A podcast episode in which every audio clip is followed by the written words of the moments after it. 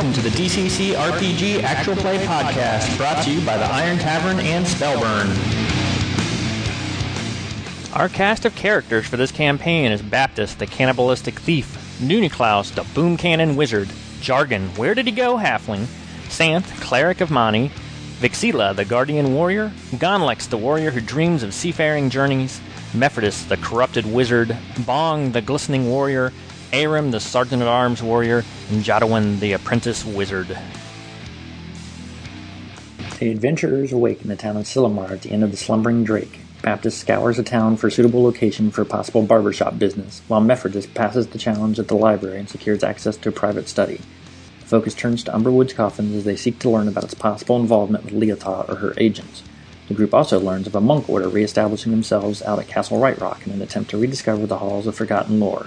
A second group of adventurers are utilized to check out the castle. Back in town, the gang is up to their old tricks as they talk to Umberwood Coffin's employee at the local pub. Okay, I have no idea what you guys are doing. okay, good. We're all, we're all in agreement, man. We're all in the same place. we had like 50 different plans and characters going every which way again. We do know that the uh, Baptist woke up on the floor of the inn of the slumbering Drake the next day, next morning, to the smell of bread and bacon and ham and people starting to walk in. Uh, he catches out of the corner of his eye the, the motion of a broom sweeping by itself. Uh, he sees a dustpan moving by itself to get down by the broom as it looks like someone's going around cleaning up from the tables from the previous night's festivities. Uh, you see Cookie, the big lumbering giant, straightening chairs, straightening tables, uh, and people from the outside begin to filter in in the morning after a wild night for some. It seems some might have snuck back downstairs. Ball comes out. He sees Baptist probably, I don't know, probably still on the floor. He's got his chamber pot with him. He's going to request another. This one's not big enough for getting Baptist up off the floor. Uh, Cookie will go get another one, bring it to Bong. I got four dice rolls coming in, just so you guys know. Keep it rolling, rolling, rolling. Uh, I'm sorry. I'm thing- sorry I did that. oh, you know what? Um, can this thing do a die 27? Yeah, it'll He'll do it. He'll do a die whatever you want. Nice. I'm gonna do, roll a d17 right now. I got a four. I failed. Um. So I was figuring. It sounded like on the thread that we were probably gonna hand wave um, some of the stuff that was going on. Well, I've actually reconsidered some of my stuff, believe it or not. No, I can't. im- Can't imagine I that. at cannot imagine that. I'll just, I'll just, I'll I was just, trying. uh, To, I was trying to help you out, Jeffrey. I'm like, I'll I'm just uh, rip my notes right now. won't, won't be needing those. Not surprised in the least. so let me get my new note card out. Yeah, I mean, do we, you want to pick up, just pick up in the morning, or do we want to skip ahead? I thought it sounded like we were going to skip ahead and Yeah, kinda I mean, we do. Do some information gathering and some party gathering and I mean, okay, so want me just to hit the highlights of the next upcoming week? Yeah, yeah, let's let's start there Okay. and see what happens. So Baptist goes looking for real estate, and he finds an elf named Coril, who seems to be the local real estate agent in town. Little snooty, uh, well dressed, uh, Hmm, imagine that. little skeptical of uh, of uh, Baptist, even though he's cleaned up a little bit.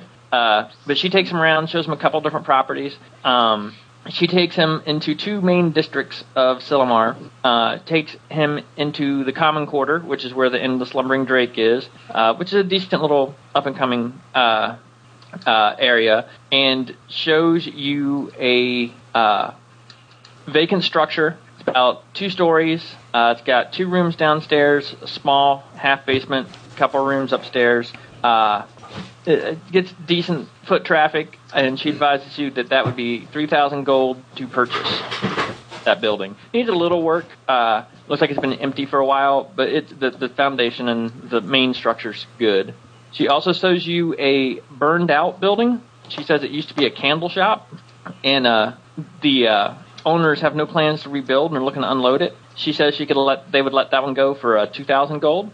Uh, it needs substantially more work. Uh, you know, the stone foundation is there, but several of the main timbers are okay. They're just scorched and burned, but a lot of the the, the a lot of the wood would need replaced. But uh, you know, the the bulk of the structure's okay. And uh, she goes, "Is that is that in your price range? Is that that sort of what you were looking for?" What would a, a empty lot cost? Mm, an empty lot, eh, they're hard to come by in the common quarter. It's been pretty well rebuilt. There's not a lot of empty lots. Uh, if you want empty lots, I can take you over to the uh, the Warrens.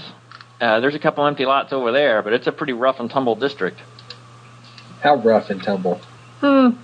There's a, you, you know, a lot of the poor folks live over there. Uh, a lot of the good folk try to stay out of there, but you look like you might fit in over there. Let's let's walk over there.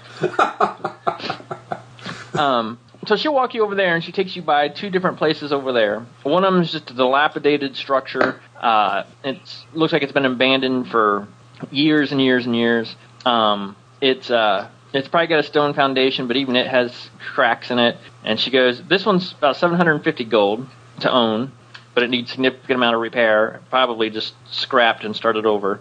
Uh, and then she takes you to another one that looks like it's a nearly empty lot. It does have the remnants of a ruined foundation in it uh, for 500 gold.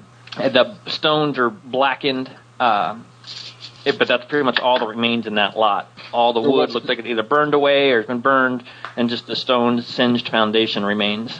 Well, what's going on in this neighborhood? What kind of shops? Uh, over like here, there are. Give me just one second. Over here, there. Um, this is pretty much where the poor folks are. Uh, a lot of these houses are, uh, a lot of the buildings over here are uh, built on top of other ruins. Uh, some of them are buildings that look like they probably should have been condemned, but someone has just sort of patched a wall or patched a roof and then uh, uh, just lived there anyways. Sort of maze-like. It's sort of like a lot of sheds, little alleys that have been converted into makeshift like homes with just metal sheets uh, layered over top. Um, as you're walking around the area, you see a gambling house in there. Um, you see a boarding house called Auntie's Boarding House. Uh, you see a sign of the Drunken Minotaur. It looks like a small inn. This is where we should be staying. it's a you know it, it's already doing a pretty big business right now here in the morning even though it's you know most people are off at work you can hear the the partying already washing out into the streets from there uh, so you know there's some businesses in there uh, but it's it's a pretty rough and tumble little section of town on the map it's the uh, Yeah. southwestern part of the Yeah. city What what would it cost material wise to rebuild one of these? To build a little small shop and a couple of living quarters in, on one of these lots. Um, it'd take a little bit of clean up. It'd probably take oh, probably 150 gold or so to clean out one of the lots uh, pretty well to get yourself a decent little building foundation. is that paying somebody to do it, or is yeah, that's paying someone to do it. Um, that'd be just hiring some folks and uh, paying for disposal and stuff like that. It'll, it'll- and it'll take a little bit of time. Um, and then to actually build something, you're probably looking at, depending on how sturdy, anywhere from 750 gold to 1500 gold for a, a modest sized structure. Obviously, if you want it fancier or made of stone or Right. you know something like that, the price would go up a bit. But you could get yourself a modest little structure for for that. and is that are those prices to pay somebody to build it, or is that just for the? The that would pretty much be for someone to build it too. Or, or would there be any storefronts that would be for rent?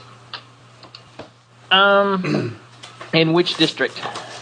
Um, well, I mean, what would something in this area cost to rent? Something in this area would probably go for probably twenty five gold a month. Okay. Something And- over in the common quarter would probably get approach upwards of hundred gold a month, depending on location and size of the the storefront. But there's probably something available in either district. So, any of these interest you? Uh, Carell asks. Yeah, I'm interested in several of them. I just need to kind of think and, and figure figure through my business plan to see. I don't want to get stuck with a, a lot that I can't that can't support my business. So you know, a barbershop is not a a huge money making thing, but I do want to get into business and settle down here. I think.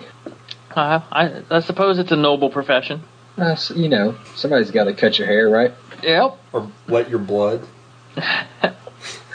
You know, we, we barbers do some medical work too. I mean, it's Valuable services. yeah, it's it's a skill, and I, I want to get back to my. I just need a maybe a day or two to think on it. and I can get back with you.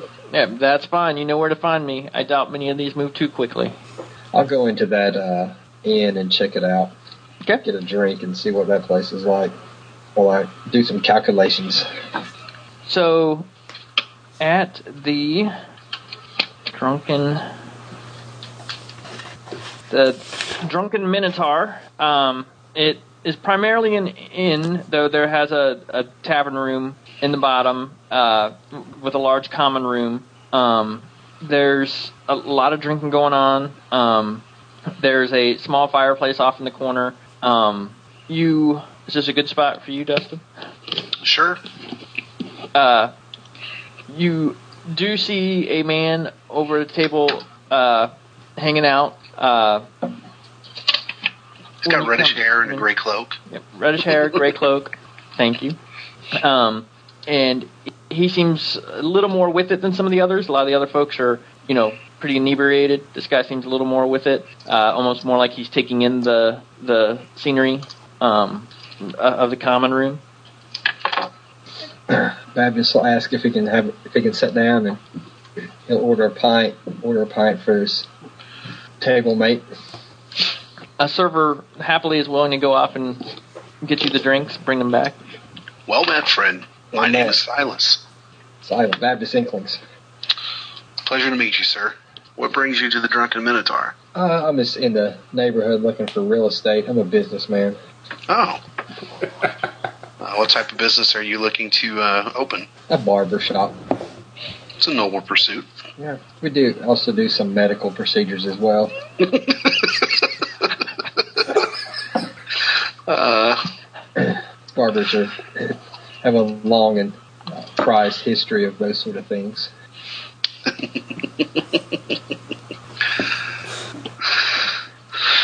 good times, good times. What brings Uh, you? To, what brings you to this one horse town?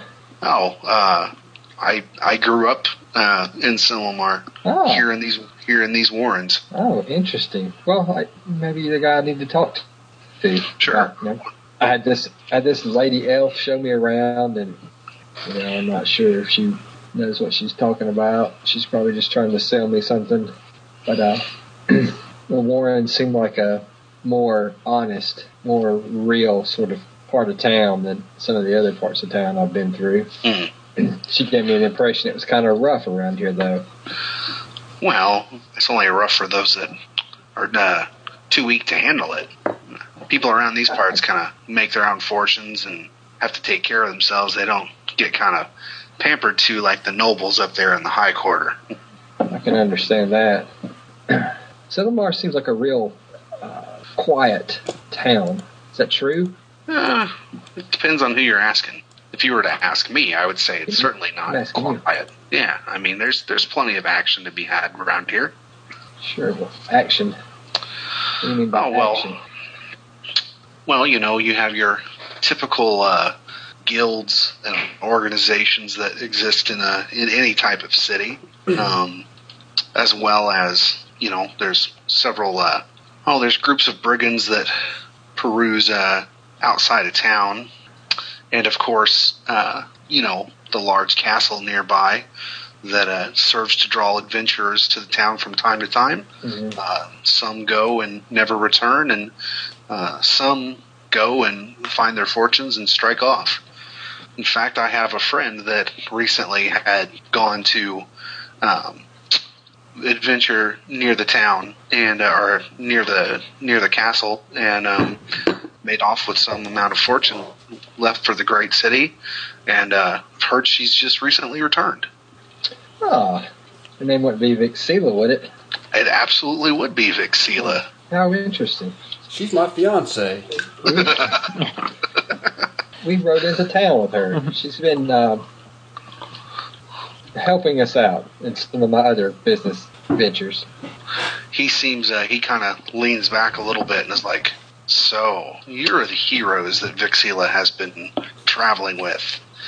Yes, Ah. we're the heroes. Absolutely.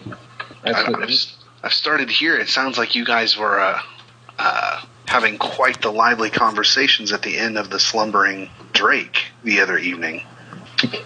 Oh, There are uh, there are you know, we just we're kind of on vacation right now. Well, that's a shame because there's plenty of uh, plenty of interesting stuff going on around the town. Um, there's even rumors tell of a lake monster near the castle, and perhaps even a monk order being near the castle these days is too, that are looking for powerful artifacts in the ruins. I myself Yeah. was even beginning to wonder if I should look into these strange monks who might be scouting for artifacts in the ruins. Well, our va- vacations don't last forever. I mean, we'll, we won't be vacationing too much longer. We're we're working men. We like to, and women. We like to, we like to get the lay of the land and you know get a get a feel for what we're doing. Charming little hamlet such as this. So, if a fellow was looking for extracurricular activity, where would he where would he start? Well, Some gambling Oh. or some oh, something beyond beyond. You're, uh, something Well, you're more- certainly in the right place for um, some type of activity. I, uh, you could also look into um, th- so this bar after uh, after hours, if you will, is known for a, a good bit of carousing and bards and rogues telling tales and um, a good bit of fun. But if you were looking for a place to to maybe do some gaming, you could look into Minus Bones. And of course, you can always look into uh, the Rogues Court as well. Always fun things happening over there in the Rogues Court. really interesting. Is that Mine is, uh, is definitely a gambling house, and maybe some other libations can be had there if you catch my meaning. I got you. So, Rogues Court is that your uh, profession? Oh, me? No, I'm a scout. Scout. Okay. Yeah, I'm good at finding traps and peeking behind locked doors and climbing over places that are meant to keep people out. I'm a scout. Hmm, Interesting. Well, our, our little organization could probably and probably use some of that if you're interested in doing a little bit of work. Oh, I'd definitely be interested in doing work, especially if you guys were interested in looking into the castle, because I think there's a could be a, a good fortune to be made there. Well, we're we're sort of here with uh, we're here with Vixila, so she's kind of guiding A in this place. So I think she's certainly interested in interested in what goes on up there. So your your group is currently um, holed up at the uh, slumbering inn, slumbering Drake Inn. We are we're we're there, and I think we'll probably meet back up there in the evening. Everyone's doing conducting business and such as that. We'll probably meet back up there this evening. Well, I thank you for the invitation, and I will certainly be there this evening evening to uh, to find out what the next steps are for your group. I'd be happy to help out. We look forward to seeing you again, Silas. I think I'm going to stroll around the Warrens a little bit, get the feel of the place before I decide if I'm going to set up shop here or not. Yes, I think this could be a good place for. Uh, I think this would be a good place for you to set up shop. I think we need more businesses here. Need more uh, more things for the common people, the hardworking people of. Sure. Yeah, we need the tips in one direction, and we need to make sure that balance stays balanced. If you catch my meaning. Indeed. Can you point me to the rogues court? Um, I'm recalibrating.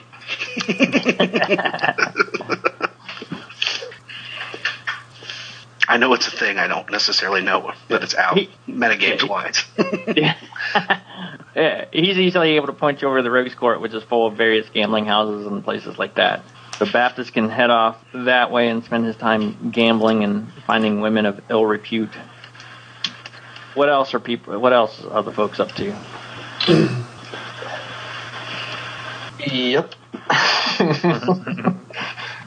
um. You had um, the first night at the end of the Slumbering Drake. You had uh, met Narkle, the Halfling No. Tailor. Uh, Right. Jargon Jr. Yeah. Yeah. yep, Jargon Jr. Uh, who I believe left the inn a little lighter on coin that night, thanks to Baptist. Yeah, but Um, I gave his money back. He just wanted to. Oh, that's right. That's right. You did give it back. That's right. Um, and I believe he told you about Hargan and uh, that he was acquaintances of Mortimer Underwood, a coffin maker. That was one thing you guys knew about. There was some talk of doing some research on putting a miracle spirit back into uh, some sort of physical form. Uh, there may be a library in town to handle that if people wanted to go there. Yeah, Mephrodis will look into that. He'll actually wrap himself up in his bandages, pull his hood down over his head, and start asking around about that. Okay. It doesn't take you long to learn of a library in town called. Find it here real quick. It is over in the High Quarter, and there is a library called the Hall of Worms. Perfect. Sounds like I'd be right at home here. And that's type it out. You can see. And it's a Hall of Worms. Uh, the uh, when you reach the place, like I said, it's over in the High Quarter. Um, the end of the Slumbering Drake's in the Common Quarter. It's on the map. It's the big green building right on the edge of the town square. Okay, so I'm over in High Quarter. Okay. Yeah, High Quarter's up north. Yeah, Not I 100 see percent sure which building it is, but it's up there in the uh, northern part. Um, and when you reach over there, you see uh, a grand stone library that rises three stories in height. Uh, over the front, there's words that declare the Academy of Ars Olam. I'll type that out to you. Uh, Academy of Art. Uh, though all the locals referred to it as the Hall of Worms. Um, there are um, set of heavy bronze doors that open into a marbled uh, floor. Um, there's you can tell there's like a front information desk, sort of just like a big, broad, tall desk. It's actually up on a little bit of a platform, and behind you can just see bookcases full of stuff, and then you can see like map uh, racks that have you know maps in them. Uh, it looks like the place is as well equipped library as anything you saw in the great city. Uh, seems to be very well equipped. When you come in, behind the desk is a man garbed in like these luminous white robes um, and this long white hair, and he's got these spectacles on. And he says, "Can I help you?" Yes. What's your lending policy? Well, if you can pass the test, it is free, or to, it is free to wander the library. The books must stay here, but we can provide you with uh, study room and you know access to the stacks as as you see fit. Uh, if you are unable to pass the test, then we do require a small fee of 100 gold pieces to uh, For the lending? have access to the library. To have access or to borrow? To have access, we would still provide you with a study room and a place to study, and the fee would cover you for multiple days. Oh, yeah, I forgot about the note tracker. Oh, what kind of test? Like a sobriety test? Not quite. More of a test of your knowledge. Oh, I'm. Some noise going on upstairs. Um. uh, well, you know, what sort of knowledge? I know a thing or two. Then you may you may have no difficulty. Uh, there's we typically ask three questions of various fields of study, anything from the arcane to history to nature, nobility, religion, or possibly even the plane. Okay, perfect. Would you, shall I administer the test? Go ahead, sure. Okay. So he begins to ask you these long, intricate questions, um, and essentially comes down to an intelligence check to see if you are able to answer the three questions. So it's three intelligence checks. He asks you a question uh, about history, religion, and planes. Okay. All right. And I hated to boil it down to an actual dice roll, but I was like, uh, it was going to be hard to test the fictional historical knowledge. So, uh, so the one on uh, history. Um, it's this long, complex question about some family lineage, uh, and Mephrodis knows the answer, spits it back, no problem. And the, the person nods his head. He goes, "Very, very good." Um, very few get past the first question. And so he begins to expound onto this question about religion and various rites of uh, Monty. uh, yeah. um, we'll see how well you roll, and we'll see which deity it is. So this one you struggle with a little bit. It's about some esoteric rite of uh, uh, the god of uh, uh, uh, one of Justitia's rites of passage, and it seems to be some obscure, almost like a hazing type rite, where it's, you know it's kept quiet. Uh, people aren't supposed to know, and Mephrodis has to hem haw a little bit and struggle a little bit. Um, but he's finally able comes up with the answer to what the rite is and how it works, and uh, the, the sage nods his head and he goes, "Very, very well." Uh, where did you say you came from? Here and there. Here and there, huh? Well, it seems your here and there travels have equipped you quite well for this this questioning. Um, one more question regarding the planes, and uh, That's my speciality. uh, I I'm sure it is. And go ahead and give yourself a plus uh, three on the roll because you do. Mephrodis does do a lot of. so he- he asks and he sees you look a little quizzical and he sort of like rephrases the question and he seems like he sort of likes you because he sort of like leads you a bit towards an answer about uh, uh, it- one of the planes um, and how it's interconnected to another plane, both of which you're not very familiar with. Um, but after a little bit of leading by him, Mephrodis manages to answer this question, and he and the sage is very well. He goes, very few are able to pass the knowledge test to gain free access to the uh, to the library. He goes, but here, let me show you a study room, um, and I'll give you a little tour of the library to facilitate your research. And he takes you back, walks you past several stacks, and uh, back corner there's some stairs to go to the second floor. Up there, he shows you a nice, comfortable study room. It's got a table uh, and like a small couch. It's got a um, a desk. Uh, it's got uh, ink vial, quill, blank scroll parchment. Um, and then he takes you back downstairs, gives you tour of the shelves, uh, you know, where the various subjects are. Uh, he says no books are to be taken from the library. Uh, he says be wary. Uh, the the library has heavy wards and guards upon it to prevent people from, you know, gaining access they should not have. Uh, and it, it there's shadowy, otherworldly things that are said to wander the stacks, protecting the books. Oh, that makes sense. And he essentially turns you loose. He goes, "You're welcome to visit the library as you see fit. Uh, the access is only for you. You're the one to answer the questions. Anyone else that you may wish to bring in will either need to pass the same knowledge tests or pay the fee to accompany you to your study room." Okay, that sounds So- fair enough. Mephrodis has pretty much unlocked the ability to uh, research while in Silmar. Um, he can spend hours and days and weeks on research. That's what he's going to be doing until he figures out some way. Is there like room? What is it private enough that I could like draw on the floor and consult spirits and stuff like that while I'm doing all this, or is it a little too? I he would frown on the consulting spirits bit, largely because the library is said to have its own otherworldly spirits that wander it, and that could re- lead into a weird interaction. Okay. Uh, but it's private enough that he could even provide you with low key so that you could start your research and leave your books overnight. Uh, i- a- a- you know, as needed, so you don't have to like start over every morning as your research. Okay, well, Mephrodis is going to be doing that while um, while everyone else is doing their thing. He's going to be trying to figure out some way to resurrect uh, Emiracol, and in the process, looking for anything that might be of aid for us in uh, getting even with Leotah. Okay.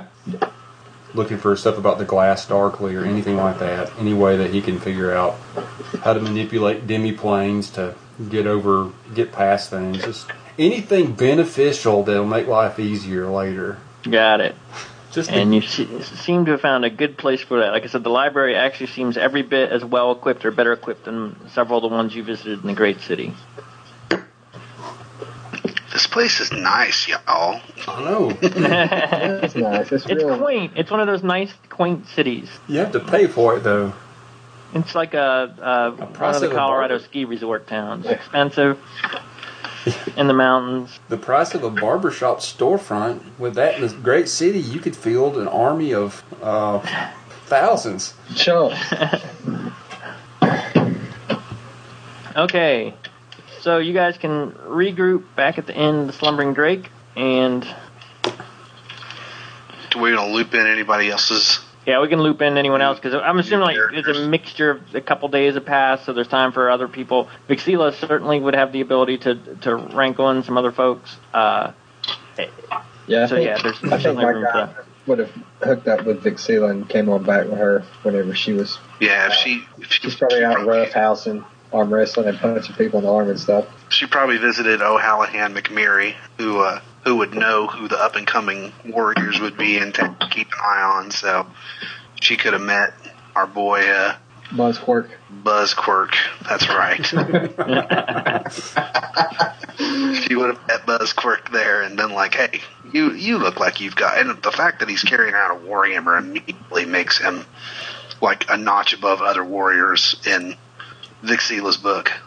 She's like talking to him like them, them dwarves know how to fight. There ain't nothing like smashing a face with a warhammer. Nothing like it. Or crotch.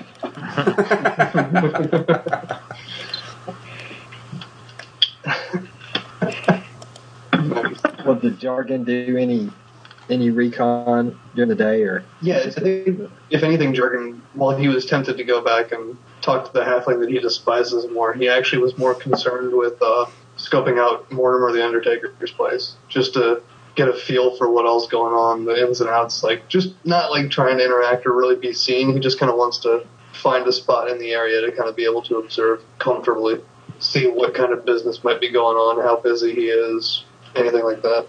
Okay. Um, you're easily able to find uh, Mortimer's place. It is. What was? I believe it's just. Just a second to find the name of the place, which was. You find Umberwood Coffins. Uh, it is in the Common District. This is the place that was run by uh, Mortimer Underwood.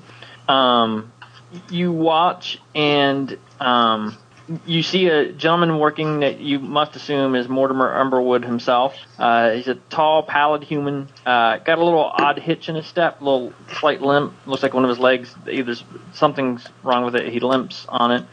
Um, there are several workers as well that seem to be uh, suffer underneath his abuse. You can hear him yelling at him uh, as they work on a um, coffins. They sort of just work on them like almost in our front room, or, or like there's a little showroom on the right side. On the left, there's a little like workshop that's sort of open in the front for days when it gets hot. They can just sort of open the doors open, and inside you can see you know some makeshift sawhorses and people saws uh, working on things. You can hear the banging of the hammers. You hear the the Pallid man yelling at his workers. He doesn't treat them very well. If uh, they're bending too many nails and he yells at them for wasting materials, or if something's not just perfectly straight, he you know yells at them. He doesn't seem too shy to yell at the workers much at all. Um, it. Uh,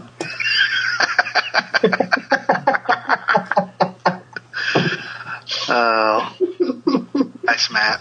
what did I miss? Oh my. Are you guys private chatting behind my back?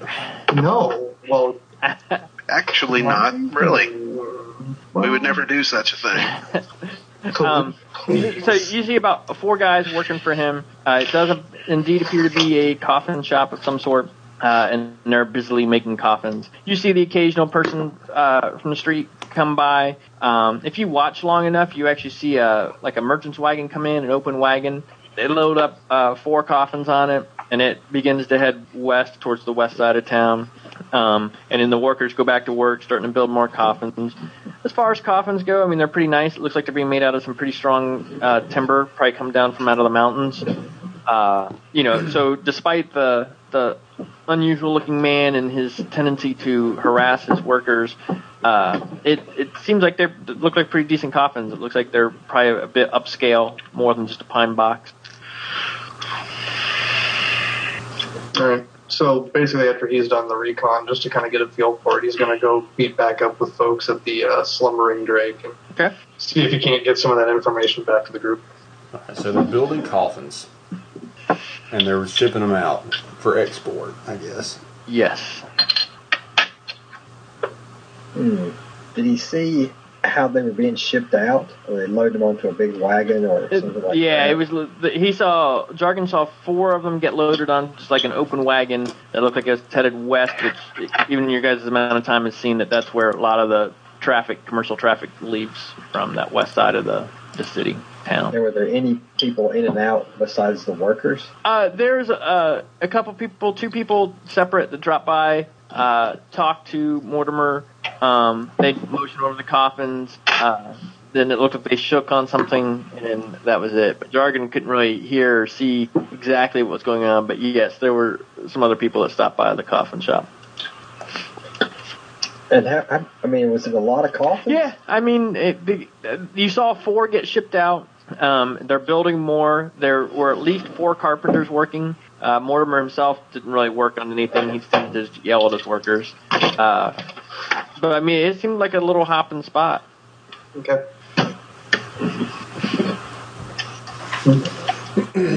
So we're meeting back up. Yeah, he's gonna mesh back up with everybody. Yeah. So you guys are all at the end of the slumbering Drake. You guys sort out anything. Jordan can report on what he found. Uh, there's maybe some of the new folks came back from various ways. I'm figuring this all happened over the course of, you know, two or three, four days. Okay. So Sandon McSandon is going to come in at some point. Okay. I'm wondering if they're not smuggling something out of those coffins. It's worth a look. If Bo- What do you? It almost looks like it might be. I mean, I'm not saying that he jargon feels that there is, but he's thinking that it would definitely be worth looking into. Well, maybe the thing to do might be to either follow the wagon out and check it, check it out, or or both. Either follow, look and see if the same people come back, meet up with him, and then leave, and maybe follow one of those fellas off and see what he where he goes. we can always try to buy one too. Yeah, go in there and try to just try to see how legit it is. Buy a coffin. I think if you know maybe Jargon could follow one of the, the fellas back, Yeah, he's he's see where he goes. way to go, Maybe some of Dustin. that. Thank you for that. Yeah, jargon would be willing to uh, to do some following. Jeez. And we could maybe follow that wagon out of town and, and take a look. You know, see what's in there. That'd be a starting place. I mean, if, if if she's buying something from him, you know, it might be nice to know what it is. Well, her we need to look for her contacts too, or her suppliers. Hargan and whatever the other guy's name was. Atlantis. Atlantis. Did, did he say? Did the halfling say that Hargus just comes and goes? He didn't act like he lived in Silmar, did he? Yeah, he didn't really seem to indicate, just indicated that the person passed through and tended to do business with Mortimer Underwood. And Lantis, they, the halfling didn't know of Lantis. He only He knew of know. Hargan. Did he give Correct. a Didn't know of Lantis, knew of Hargan, and it sounded more like just Hargan comes through town, traveling, whatever, does business with Mortimer Underwood, and that's it. We didn't get like a description of Hargan, did we? Um, Not really. yeah, you didn't, all you had was the name. What kind of what kind of figures were in that ledger associated with her? I mean, is it it looked like she was paying uh, anywhere between 300 and 750 gold pieces, 450, 750 gold pieces to this person. and how often was the transaction being made? Yeah, it looked like it was probably um, something been going on for a little while, uh, once a month. You guys only had like one page worth of stuff, so it's Yeah. hard to say for sure, but Okay. it wasn't like a daily thing or anything like that. Hmm. Well, I think that's certainly a, a, another day of recon back over there. See if the same people come back. Or if see the what same- kind of like see if it's the same type of people heading the same direction, yeah, same see if the same coffins go out. I mean, just kind of get a check, and then maybe From Yeah, from what you could gather, did they look like they had things in them, like they were pre-filled with things, or did it look like just maybe empty coffins based on like the amount of effort it took to put into the back of those flat wagons? Um, the people moving them were, you know, fairly uh, muscular, so it's hard to tell if they were empty or not. They didn't seem to be struggling with them too much, but they also weren't slight men moving them around either. how well protected was the wagon when it left? I mean, Uh, the wagon had a driver and one other person on it. That's not to mean that they But- don't have somebody out outside of town to. No, yeah. Yeah, and they could have picked up with somebody at the west gate to, you know, just in town. They didn't seem very well protected. They might have met up or picked up someone at the west gate. Okay, so we're back at the inn. Everybody's there except Mephrodis. Is he's he's stay at the library? Yeah, space. Bedford is going to be kind of lost in his studies Yeah. and thoughts. He'll come back as That's probably as best. when they throw him out and come back to his to his room and cast spells on himself, cast sleep on himself, get a good night's rest, get up in the morning. But what about Bong? Bong's kind of hanging around. He's doing a lot more drinking than he normally does, but he's kind of wanting to see Baptist at uh, some at a certain point and find out what's going on with everybody else. The Baptist will fill him in on his real estate. Tell him that that Baptist to the rip me off. businessman. Tell him lady what? elf is trying to get a little bit too much money. Yeah, that sounds pretty steep. Bong offers to help you out. He says, if you need any carpenter work or whatever, I'll be glad to do it. I need to. Yeah, we might get, do some demo and just get out there and you know stretch our stretch our arms and legs a little bit, Get out there, get some sun. get a carpenter's apron, whistle at girls as they go by. Yeah. Well, I like the one though. It seems like a pretty. Uh, seems like a kind of kind of place I could fit into pretty easy. All right, Bong Yeah, from Baptist's time in the gambling halls, you, you think you could fit in pretty well over there, probably. I mean, how did it? What was the vibe like compared to some of the places in the great city? Um, yeah, I mean, it was a pretty poor district. Uh, you know, it, it reminded you of the smoke to a large degree. Uh, you know, people down on their luck, not making a lot of money. I mean, does Uh, it look like either- there's people doing less than legal things there, There's probably some of that going on, yeah. or how out in the open was that kind of thing? Yeah, it was pretty quiet. Uh, I mean, it, it certainly wasn't out in the open. It was kept a little more quiet than probably the great city. Uh, partially because of size, just the town smaller, so you know, outright, it, it was easier to be out in the open but not seen in the great city because the Sure. the population versus the smaller town where it's like just more obvious. What kind of city guard Um, you see some come through the Warren, but the focus of the city guard, who are the um, lantern guard, uh, known for their lanterns on. Let me find it here. The the guard presence seems heavier in the uh, common areas, the high quarter. Uh, they're known as the Lantern Watch. Uh, that's who enforces the laws in the Silmar. Um, they're known by the distinctive silver painted lanterns they carry on poles during their night watches. So at night they have these painted lanterns. It's kind of um, like Mayberry or something. Yeah. Real.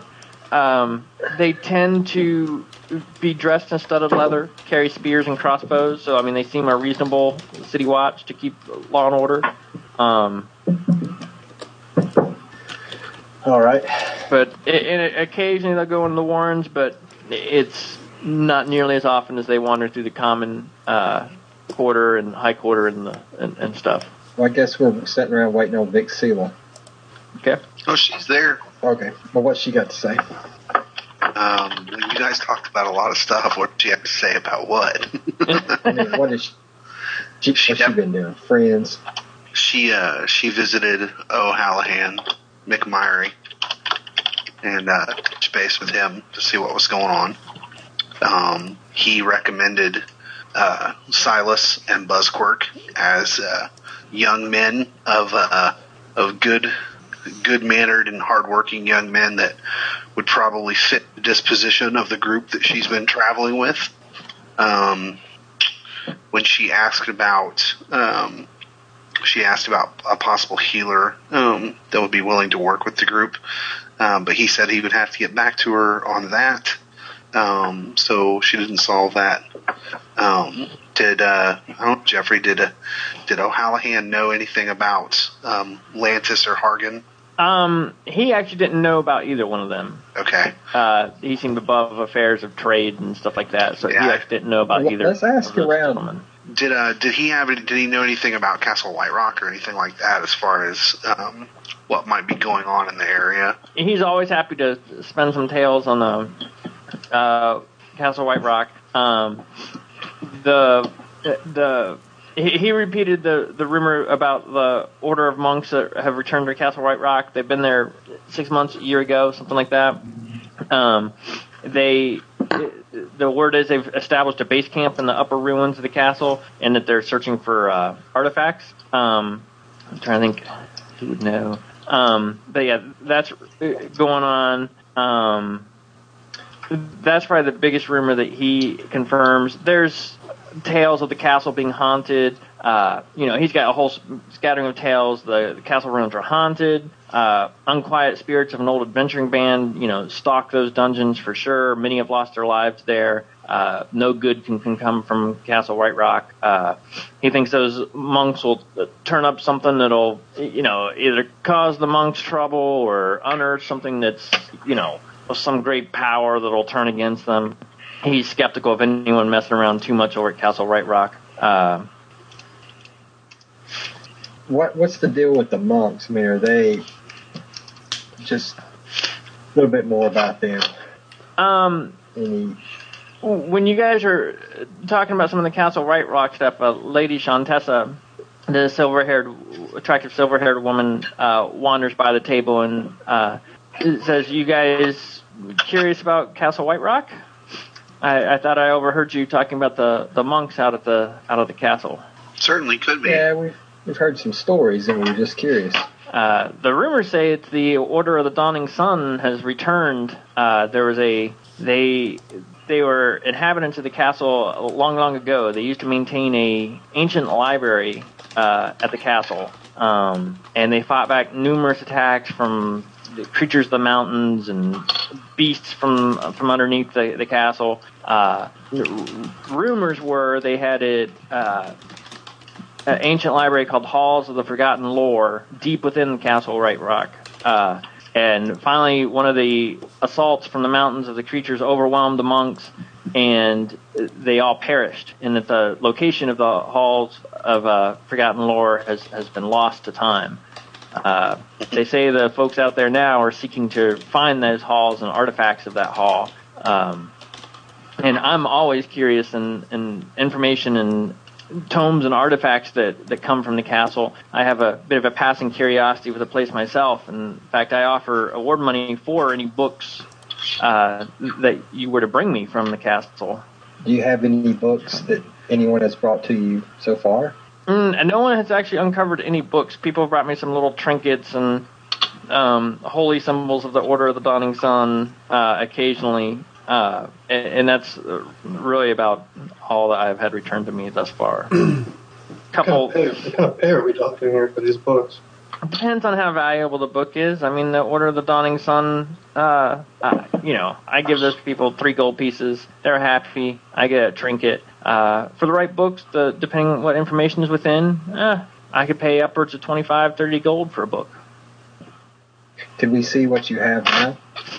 Um, she brings out a. Uh, she says she agrees to that, and she disappears for a moment, comes back, and uh, she has a uh, like a holy symbol, a, a, a symbol uh, from the Order of the Dawning Sun, and it's really just sort of a mountainous uh, carving made out of like pewter or silver or something like that. Silver with a, a sun coming up from behind the mountains uh, looks to be their symbol. Um, she has a book with her. It looks old. It looks water stained, uh, but the topic looks relatively benign. Looks like uh, the, the fauna of the you know uh, of the the mountain range you're in. Uh, it's old, water stained, but it doesn't seem any real knowledge beyond just Okay. science.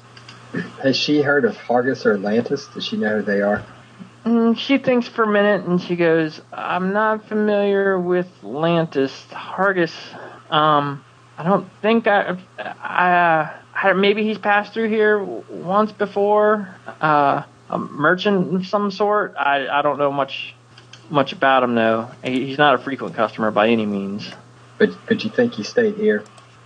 I don't think he stayed here. I think he was just in the, the common room one night, uh, when Bree was singing. Would you remember him, remember him if you saw him? Yeah, uh, I have a pretty good eye for people. If he if he were to come back in, you'd point him out to us, right? I, I could do that. You looking for him for something? You guys don't look like the merchant types. We're businessmen. Uh, No, we're we're uh we know people back in the great city that he knows, and we just thought we'd if we cross paths with him, it'd be it'd be nice to get to say hello. Well, I will let you know if he passes through this way. Can Cynic come in at this point? Yep, that'd be a perfect time. All right. He That's sees, him. He sees the holy. That's Hargus right there. he Get sees him. the symbol of the Order of the Dawning Dawning Sun.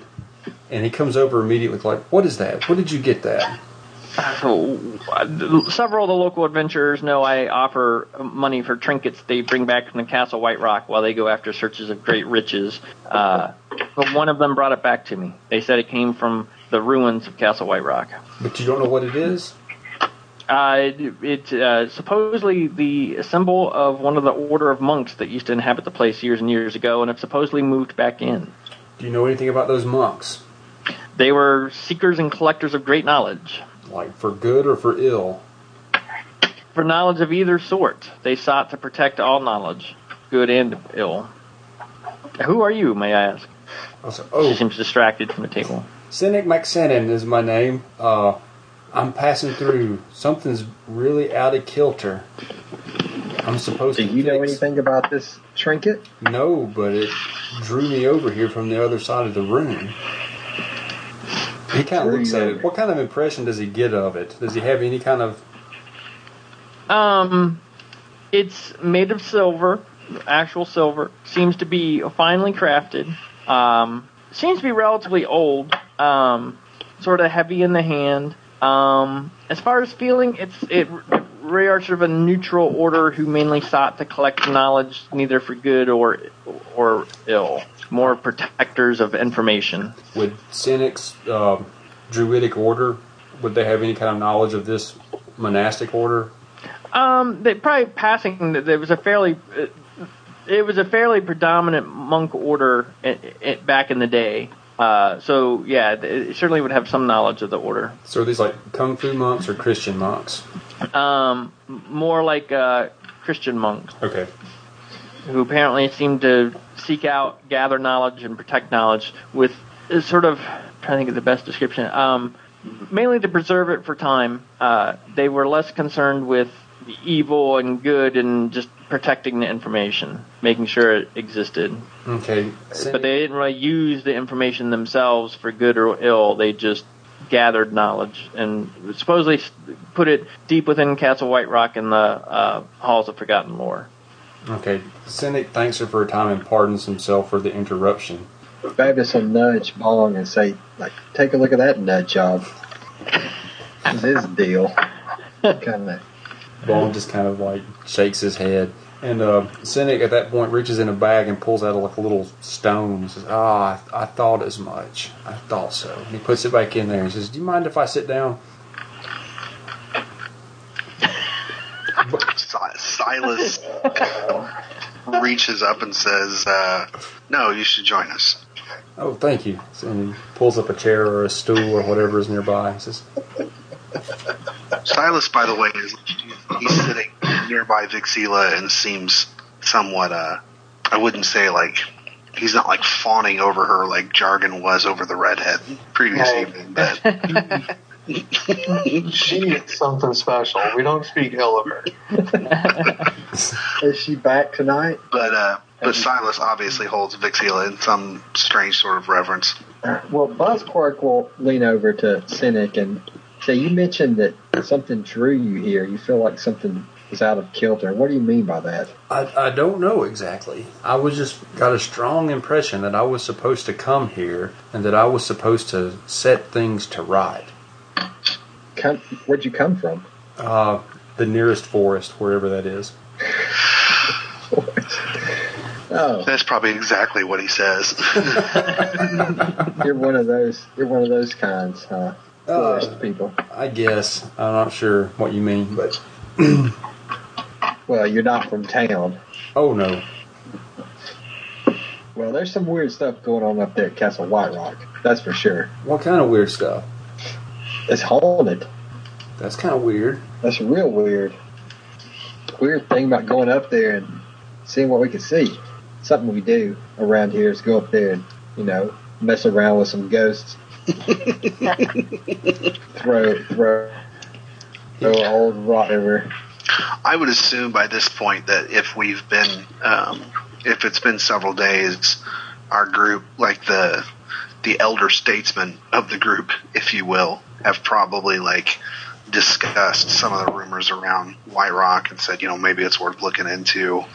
Um, if if Baptists and Methodists are still occasionally discussing um, Leotah, you know, Vixila um, is definitely, you know, urging the feeling that we need to find some advantages over her, you know, some more magic and some possibly some powerful items to help us conquer her because she's Yeah, obviously.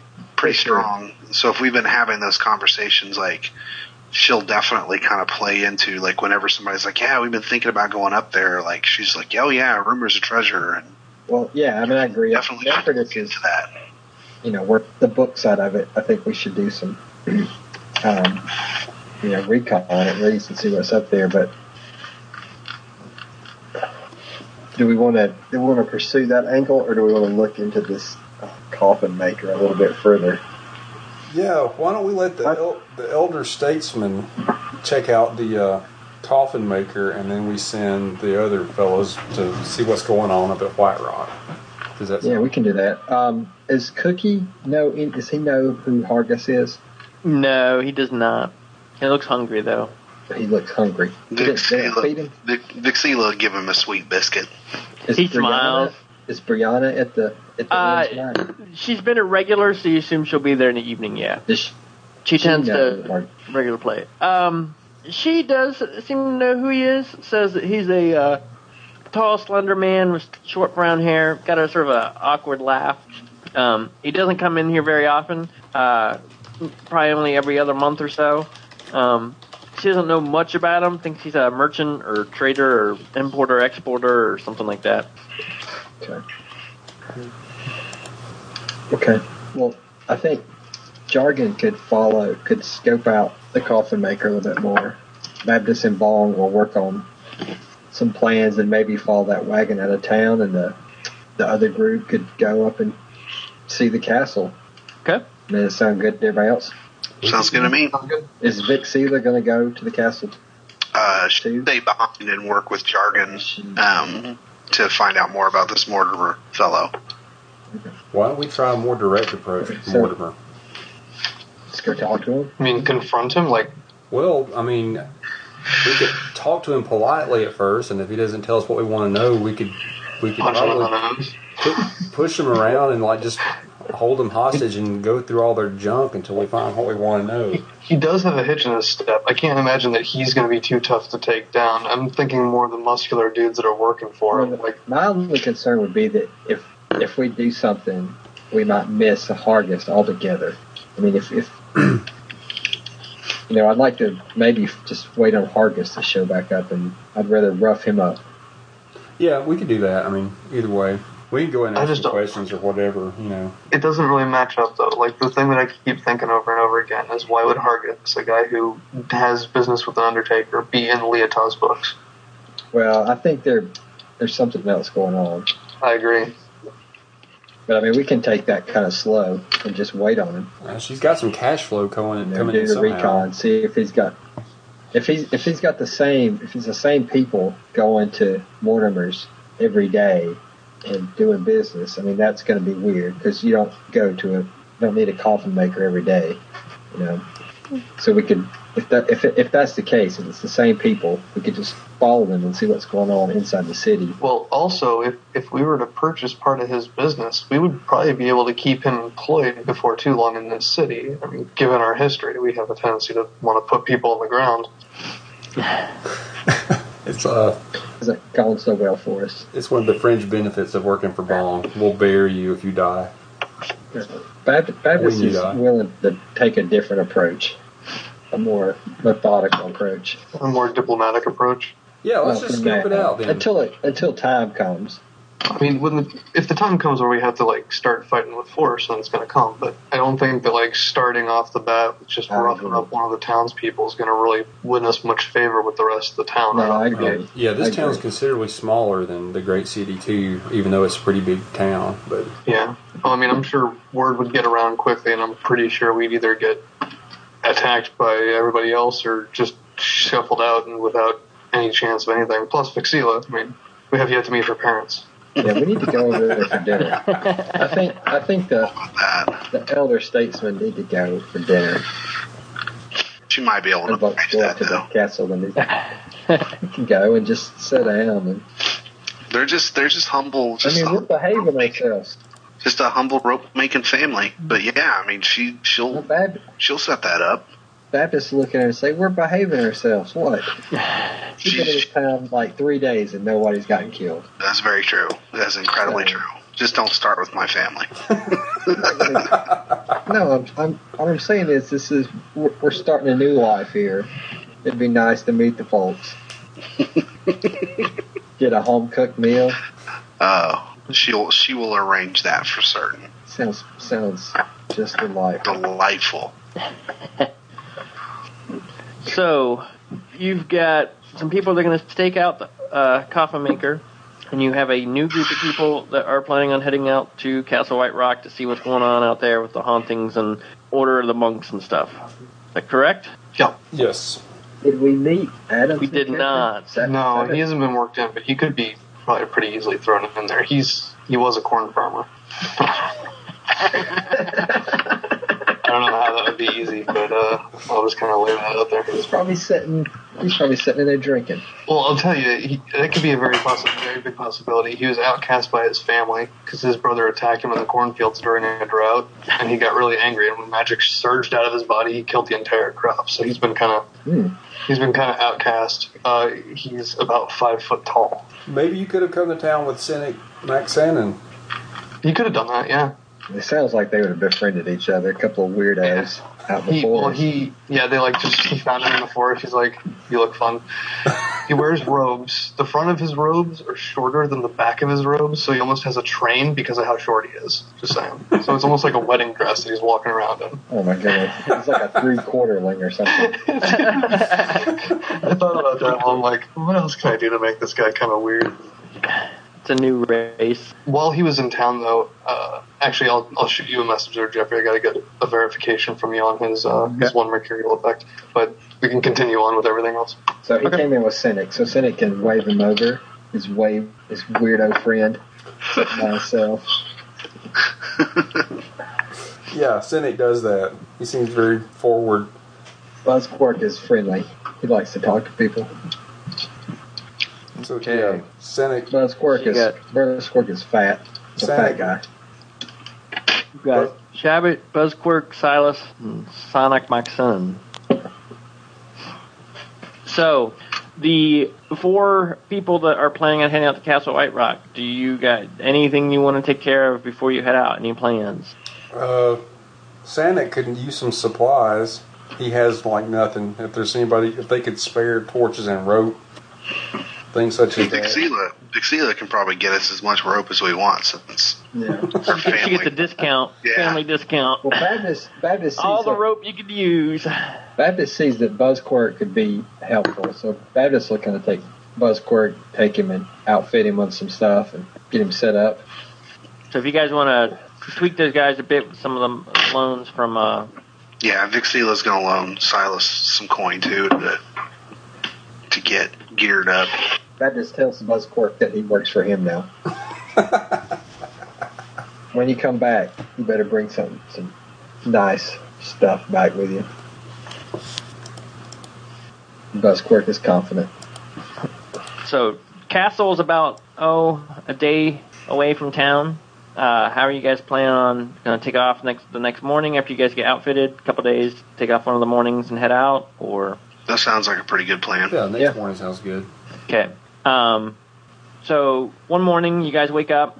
The four people that banded together to head out, uh, gather their bags, get a good morning's breakfast. Uh, Lady Shantessa is there to see you guys off. Um, she wishes you well. She reminds you of her offer that if you find, you know, trinkets, books, she's uh, willing to pay for them. Uh, she'll be curious to see what you come back with if you come back.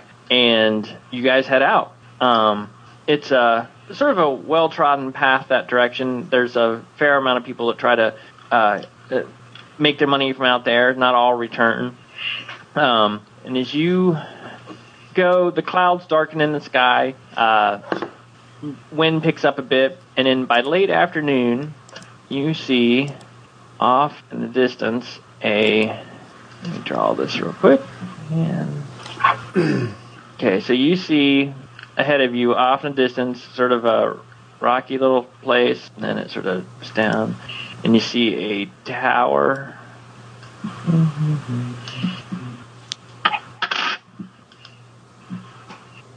And then there's a little trail that like leads down, and then down here is looks like a crater that's been filled with water, and possibly the remains of the castle. So what you're seeing here is like off in the distance, you're still like, you know, 500 yards, 600 yards away. You see a tower that stands up on the edge of this little crater that dips down and inside the crater it looks like it's filled with water like a lake has come washing in. And it looks like it's hard to tell from this vantage point, but from what you've heard, what people know, the castle itself sits down in this uh, on the edge of this crater dry land. It looks like the trail goes down and then probably actually cuts into the rock wall a little bit through a tunnel and then opens up into the castle. So the castle's almost perched on the side of this crater. Part of it's flooded, buried underwater, and there's this tower that, that sticks up on the edge of the crater.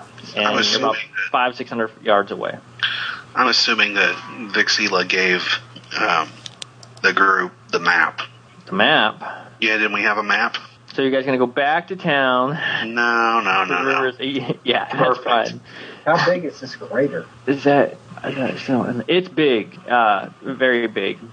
Um, I, I, from from what I remember, that map didn't really make much damn sense of anything. I feel like we would have to uh, let me see if I can. be somewhere to make any sense of it. Is it That thing. that map? I remember that. Yep. That didn't make any sense. Which map? So How do you remember that, but you don't remember the characters that you had in I remember this thing, Yeah, I remember So- this thing too. not making any sense. you can sort of see the tower you guys are seeing up there, uh, at the top middle of the map. There's a little Oh, now tower. Except you guys are. We're looking at it from the opposite side of what you guys are at. Okay. You guys are Ah, like. I got it. Okay. That makes sense. Oh So, crap! so Okay, so This is it's starting to make a little more sense. This is the Rube Goldberg machine. There's some stairs, some shafts. what's that language? You do not know. Oh, I've got comprehend language. Language cynic Oh no, I don't. Never mind. speak. Speak language. That, that- that's almost like the detect versus dispel magic thing. Oh, I've got the. No, never mind. No, I've got ventriloquism. Scratch that. That won't help. That's kind of like that's kind of like Actually, I do have runic alphabet. What does it Eat do? cats at. I don't even know what that does. It does a lot of things. It's one of those spells that you might not use that much. does uh did did uh Shabbat get a bunch of like crappy common items so that he can cast magic missile over and over and over and over again? I'm, I'm muted. I'm sitting there like starting to talk. I'm like, I don't oh, nobody's saying anything. He does have magic missile, yeah. Awesome. Um, but what you guys will see his mercurial effect is that it's a uh, it's a common or a, uh material magic. So he has to use and consume uh, a common object as a result of the roll. So spell component. No, he has a, a satchel of thimbles that he, he's going to pull out when he gets ready to cast. And he'll put one on his finger, and then he'll cast magic missile. Nice. So just because when he swallow a casts- thimble every time he casts it. no, he just he just has to hold he has to hold on to it, and then that thing will just kind of like burn out of his hand when he casts it. That's the additional cost. Um, Thimble missile. so Buzzquirk will When- point to a spot on the far side of the crater and tell him that's where he and Vixila's sister used to sneak off and make out. He's pretty proud of that. don't don't mention that to her. Don't say anything to Vixila. Just it's kind of scary. So, ahead you see what looks to be a trail leads across and then dips down, switchbacks down the side of the crater, and a tower sits over top. And it's early evening, darkness is approaching, and it's Man. heavy cloud cover. Is there anything we could use for shelter? Um, There appears to be not really shelter, but a makeshift campfire ring. Uh, you know, 15, 20 yards off the trail. It looks like other folks have camped in the past. And how much further is it to the castle proper? Oh, like 500 yards or so. Okay, so we're pretty close. How exhausted are we from our travels? I mean, it was a long day, long walk. And Uh, we're coming up to this spot right here. you guys are on the same level as the tower at the moment. You're Okay. up. Uh, so here, let me try. So hold on, let me think. So like here's this is a different view, but there's a tower, and then you guys are like approaching from this direction, and then there's probably the ruins are somewhere under here. Like Okay, okay. We're, we're like there's a trail that comes down, Okay. and you would think there's actually some ruined courtyard out in the open down below, uh, but you're sort of coming from that side. As as we approach, um, Silas wants to look and see if there's any tracks. Um, there are various tracks. There are uh, cart tracks that lead up to pretty much about where you guys are at. Up ahead, where the trail starts to switch back down, it gets a lot narrower. Um, it looks like it would only be just wide enough for a cart if someone was really careful. Um, and there are some booted prints around. Uh, there's uh, prints of like coyotes or something like that that you can see about various wildlife. So yeah, there's a there's a various array of prints and whatnot in the dirt trail. So it's definitely not abandoned. Hmm. it doesn't appear to be abandoned. Either it's been adventurers heading out frequently, uh, or it could be the you know the order monks that have uh, Are there possibly any, moved into the upper reaches of the. what kind of trails lead to the tower? There is no trail that leads to the tower, and it's sort of a rocky, talus, uh, bouldery approach to the tower. Hmm. But the trail leads forward a little bit more and then begins to switch back down the side of the crater. The tower or down? That's a tough one. Um, Does it does it look like there's any easy way to get into the tower? Like, do we see a, a portal of any type, like to get into the tower from the ground level? You do not see a portal of any type. What about windows or anything higher up? windows pretty high up, but the tower is relatively tall. Um, oh man, yeah, I feel like we should avoid climbing because that's Yeah. a quick way to end this party. No climbing. well, ruins it is. So then the question becomes: It's getting close to dark. Do you want to head down that way now, or camp and then head down? It's one of those damned if you do, damned if you don't situations, though. Most likely, yes. Uh, realistically, the safest thing would probably draw back some and make camp further away. Yeah, that would be that would be the wiser idea. Well, I was thinking like, say we camp. Yeah, that's a good idea. That leaves this Okay. group at a really good spot to pick up Yeah. next time. Yep. I, and then we can go back to town and maybe do some more with the, if we want to, with the Yeah, I like that. mortician. I think that's a good idea. so you guys can back off. I mean, there's still enough light to back off. You know, your first level adventurers, and you're able to find what you think is It's just a somewhat secured place to camp, uh, far enough away from the tower, off the main beaten path that you're feeling pretty comfortable with where you find. Yeah, I'm sure between Silas the Scout and the Druid that we could probably find a pretty safe place Yeah. to. Yeah, Druid probably wants us to sleep in a tree or something. yeah. The druid makes up a bed of rocks for the bed, and like just ah, yeah, perfect. Shabbat calls him a weirdo. Actually, he has a very nice sleeping bag.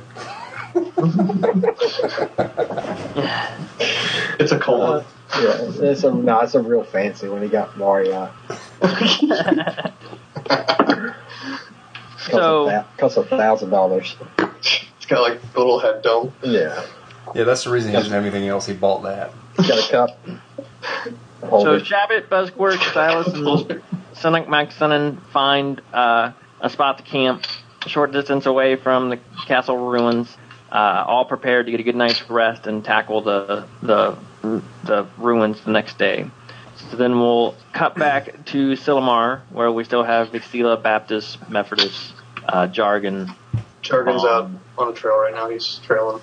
Okay, so were you going to who's doing that? Who? So the plan was go back to the, the watch the coffee maker and follow one of the cargo. If we're going to follow them and, and accost them in some way, we need to carry more than just one. We need to plan He on. wasn't Well, I planning on thought accosting Baptist involved. Jargon is going to single-handedly stop the wagon train. And, Yeah, he he uh, he says, "Don't worry, guys, I got this one." Then just goes off. No, he he was just wanting to follow to see where they're going. He wanted to get a feel for the trade route, and then when the next one departs, if it's the Well, does same he see type the of same order, thing? Um, there, there's an, there's some of them that are the same. There's multiple customers to the place. Um, some seem to show up, you know, once a week. Uh, some are there more like once every other day. Uh, over time, he learns that some of the wagons are just carting it over into the high quarter to a, a mortuary, uh, you know, a funeral parlor or something like that. Um, some of the wagons head towards the west gate, meet up with other caravans, and then sort of travel as a small group.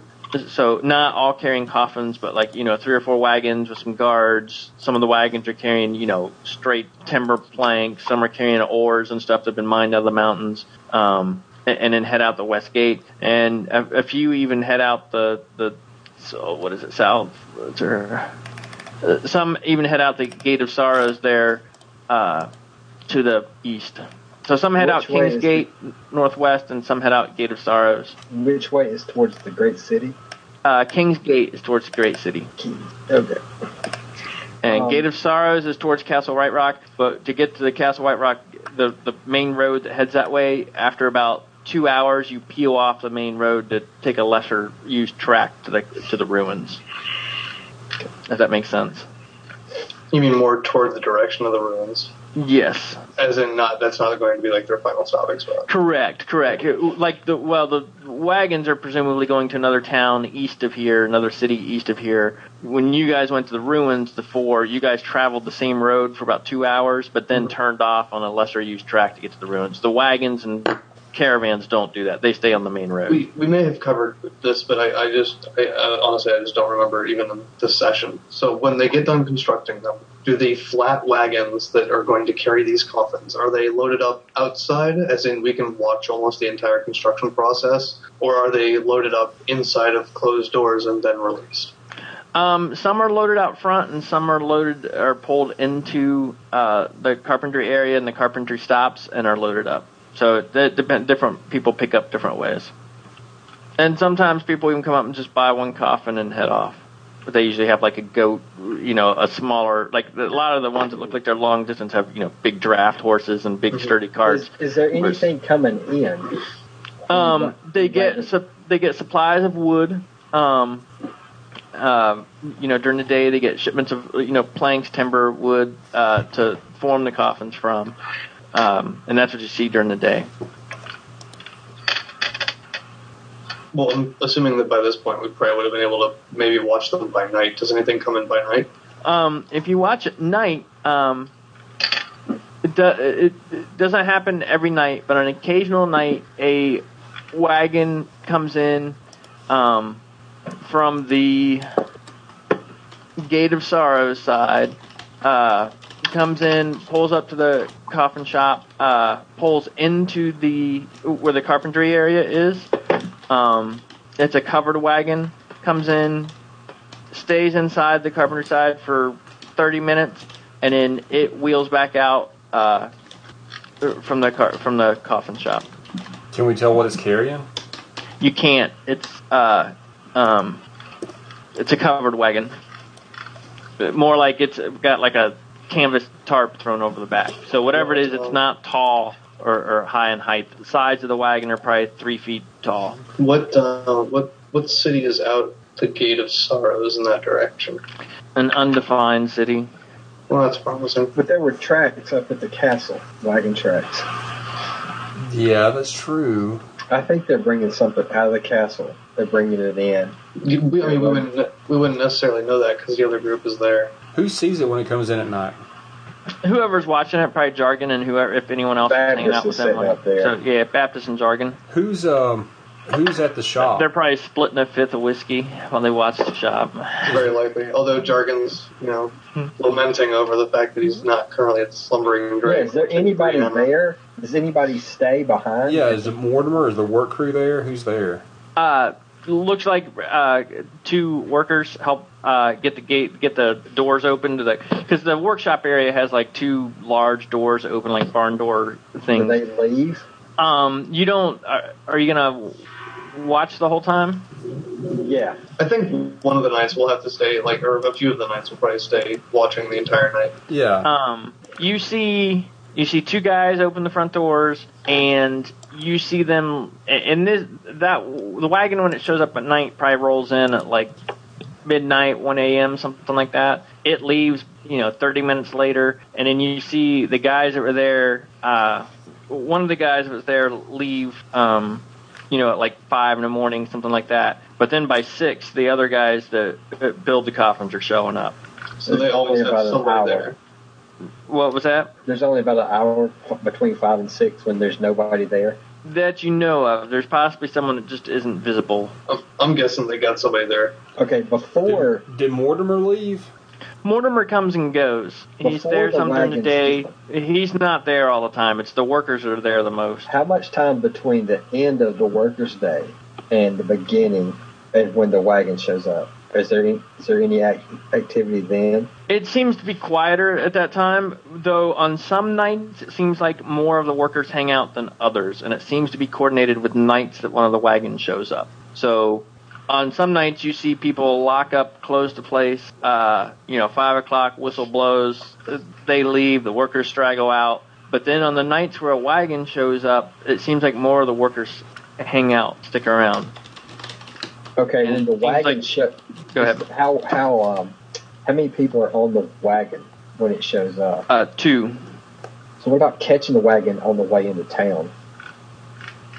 If we went outside outside of town instead of ambush and caught That's the an- wagon. That's an option. I, I um, Yeah, I mean I'm- I'm saying as an option because Yeah, that's I- I probably the don't- least.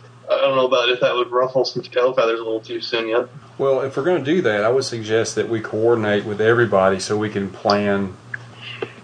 Plan like replacement drivers and stuff. Well, just I figure that sort of thing might need more people It might. I mean, we could at least get a schedule down. because if we start messing with them, if we don't find out what we want to know the first time, we're going to screw ourselves up. So we got to Yeah. we got to make sure it works. Whatever we're we find out what we need to know. Does it uh, seem to be the same drivers of the wagon every time, or is it different people? Seems to be same drivers, but not the same one each time. Probably two sets of drivers. So one time it's one driver, next time it's another. Sometimes it's two, twice the same driver in a row. But it seems to be a smaller group of people that are Okay. drivers. Well, they're definitely bringing something in. Yeah. And the question is, how soon do we want to get in there and you know confront them? Well, here's the thing: what's going to happen if we go in and find out? Nothing really. If we get caught, we just plead uh, plead stupid. Well, I mean, uh, Bong or whoever could go in and say, "Hey, I'm looking to buy some coffins," and just start asking Yeah. around and start, You mean just going in under legitimate? yeah, just start asking questions and you know, Seeing if, like, asking distracting you to see the process. that or distracting people so Baptist and jargon could look through ledgers and uh, papers or whatever, or sneak around and find out what else is in there. Just generally be a Well, here's distraction. here's the other thing. Maybe one of the workers, because this guy seems to be kind of a jerk. yeah, we can Right, Maybe the them them. off. workers might, if we followed them off. I mean, they probably go to some some tavern and drink. I mean, that might be the place to you know. Loose lips. Hell yeah. Loose Hell yeah. You know, you're working think- for this taskmaster. What you know, Yeah. kind of. I think that's the safe bet. I think having some deeper pockets and like tossing some coin would be the better Yeah. way to get some Buy them a information. bunch of this point. drinks and get them drunk and, and ask them what's going on over there. They're going to talk, I bet. Yeah, let's do that. So we'll try Okay. to we'll try to watch, see if there's a couple that seem to you know take more Mortimer's wrath or seem more disgruntled, and maybe follow them to whatever watering hole they go to at the end of the day and just Okay. befriend them. You, um, you see one of the men uh, that you look, think is a, a, decent candidate. He gets you know five five fifteen. They close up the shop. He sort of wanders off. Uh, he actually heads uh, to the Warrens. Uh, seems to be headed towards the Drunken Minotaur. Uh, he wanders in the Drunken Minotaur, and it the place is alive now. I mean, it was you had folks were drinking in the morning pretty early, but now it's it's got minstrels in there, and it's got people singing, and people are having a, a generally a good time. It's like the uh, after five o'clock blue collar crowd. They're having a grand time. Um, and you see this man go in there, uh, and he sidles up to the bar, orders himself a drink, and he seems content just to, you know, work on his drink up at the bar. Well, we shouldn't all approach him at once. No, that's what I said. Who would be Hey, can we buy you a drink? the- who would be the best candidate? Vic Sealer or Bong, I'm guessing. No, I'm thinking Jargon. Jargon's such a likable fellow. Yeah, Jargon will do it. He'll belly up to the bar. so That Jargon would be a sidles thing up to to the bar. He'll just kind of nonchalantly order a, a drink and, and see if this guy next to him now is in need of one. He'll sit there and order one for his, his newfound friend. Uh, I'm not interested, little man. In the drink, Uh, in you.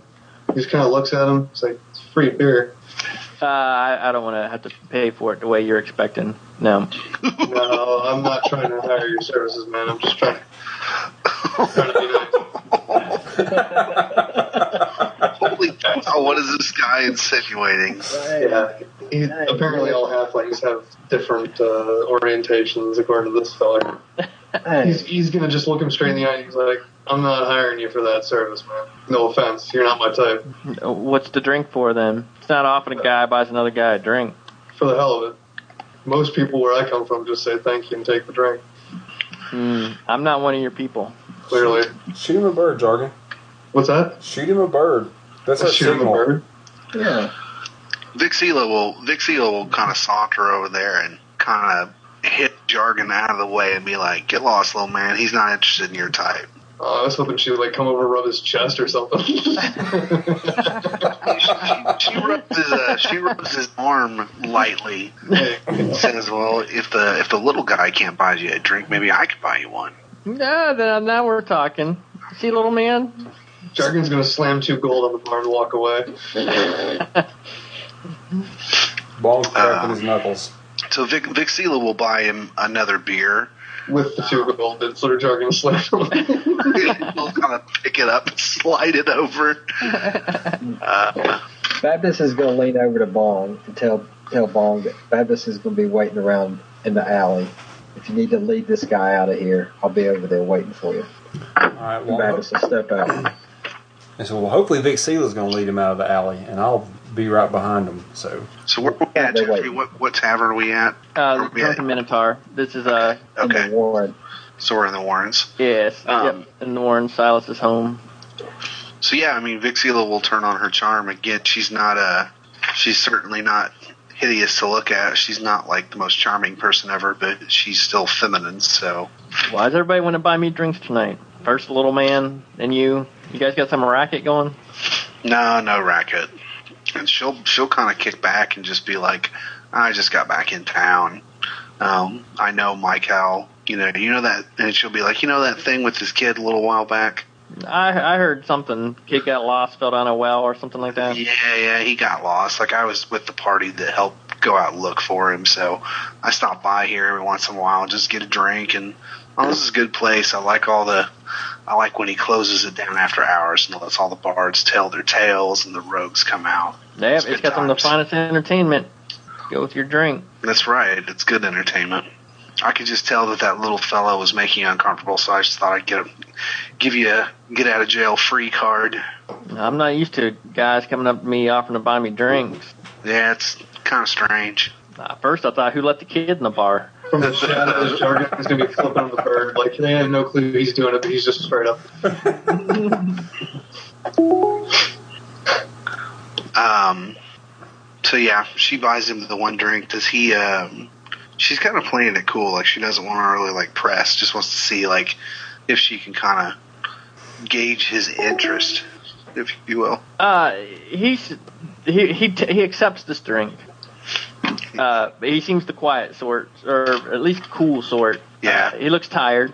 Uh, Bones you know, What else is going on? Is there any gambling or something going on right here while this is happening? Not the Yeah, I mean, there's some gambling going on in the hall. A lot of the tensions on the the minstrels, the bards, singing, uh, telling their tales. Some are telling stories, and some, uh, you know, do a little routine of jokes. But I mean, there's some card games going on. Some people throwing dice. Uh, Ball's going to get in on a dice game while keeping a close eye on what's going on between Vixila and Some Elfenmaker. clackety. What's that? Some clackety. Yeah. Okay, so Bong sits down, gets in on a dice game. Uh, they're throwing funny shaped dice on the table. Uh, various set of rules. We can do a luck check to see how much you end up making. So, If, um, under your luck is Vixila. Make You're throwing me off my flow, Matt. Can't be doing that. I'm sorry. I was just getting ready to cause a distraction if I needed to. Um, Vixila will is if my cow is there, if the tavern master is there, Mm-hmm. um, she'll try to strike up a conversation with him, Okay. and kind of lead him to strike up a conversation with this guy, and like get out his name and what he does, and you know what I'm saying? Like basically, she's, and I mean since since those two know each other, and she was involved with kind of helping get his kid back. I'm assuming they have at least somewhat of a rapport. Since he's kind of a little bit of a shady fellow, she'll kind of pass him some extra coin um, when she orders the next round Okay. and um, say something like, "Well, tell me what you know about my friend over here. He's been kind of quiet tonight." But just kind of try to make it a three-way conversation so that like the barkeep is the one asking the questions, and Okay. Uh, so she doesn't seem so suspicious. okay. Um, then you slip her, slip him extra coin for this. Yeah, yeah. Okay. Uh, so you start this conversation, he sticks around, and he says, "Oh, Audric, he's the quiet sort. He doesn't talk much. He's tired after work, and he just comes in and enjoy the music. What kind of work do you do? Uh, I, I build things. They build things. She'll she'll bring up like her parents. You know, I used to work in my father's rope making um, shop, and it's like, "Do you know about our shop?" Asking. Oh, like, yeah, I've bought some rope from there before. Yeah, yeah. I used to work in there until he It got broke. ill. Shoddy It broke. broke. Well, you know, he got ill, and that's that's kind of why I've been out adventuring and stuff, trying to make money for the family. Oh, that's a shame. So, what type of stuff do you make? You, you like to work with your hands? I do. You got strong hands. I do.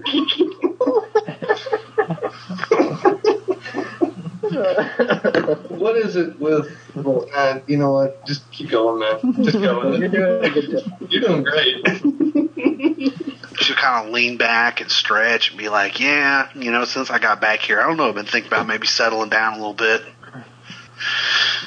opening up a rope shop of my own. Um, maybe get more consistent work out of it. Probably. You can down the alley whenever you're ready. I don't even know you're trying to be fake flirted with. What the hell? No, he used to be. Jeffrey, do you want me to make some type of roll or something? No, you're doing good. No. So far, Keep role Uh, playing. Role play. I'm letting you play it out. You're playing it out. I'm letting. You uh, he finishes the beer you bought him though. She'll ask him like, "You want another one?" You buying again? Yeah, I'll buy. Okay. We should we should get to something a little bit better than this beer though. He waters down the beer here. Let's get a little higher higher class of alcohol. That sounds right up my alley. Yeah. Tough, tough day at work. So uh Seal will start buying a little bit harder stuff. Okay. He'll drink it. He continues to sit at the bar. He seems in tune with the music. A little glassy eyed. So I get a couple more drinks into him and then try to needle him a little bit more about opening up about like what he does and she gives him lots of compliments on his hands and he's got like real strong workman's hands look like they could swing a hammer or work with wood or And something he goes, "Oh yeah, I work over uh, Umberwood's coffins. Uh, I build coffins. oh it's noble work it's noble work providing a service to the town They're pretty fine coffins. We're pretty proud of them. yeah, I've heard those are good coffins over there No My great was buried in one of yeah no no complaints from the dead My great aunt was buried in one of those Thunderwood coffins. Uh, she she will say though, like, yeah, I passed by his store the other day though, and he was yelling at people. It seems like he's a pretty hard taskmaster. Oh, he just likes things to be perfect.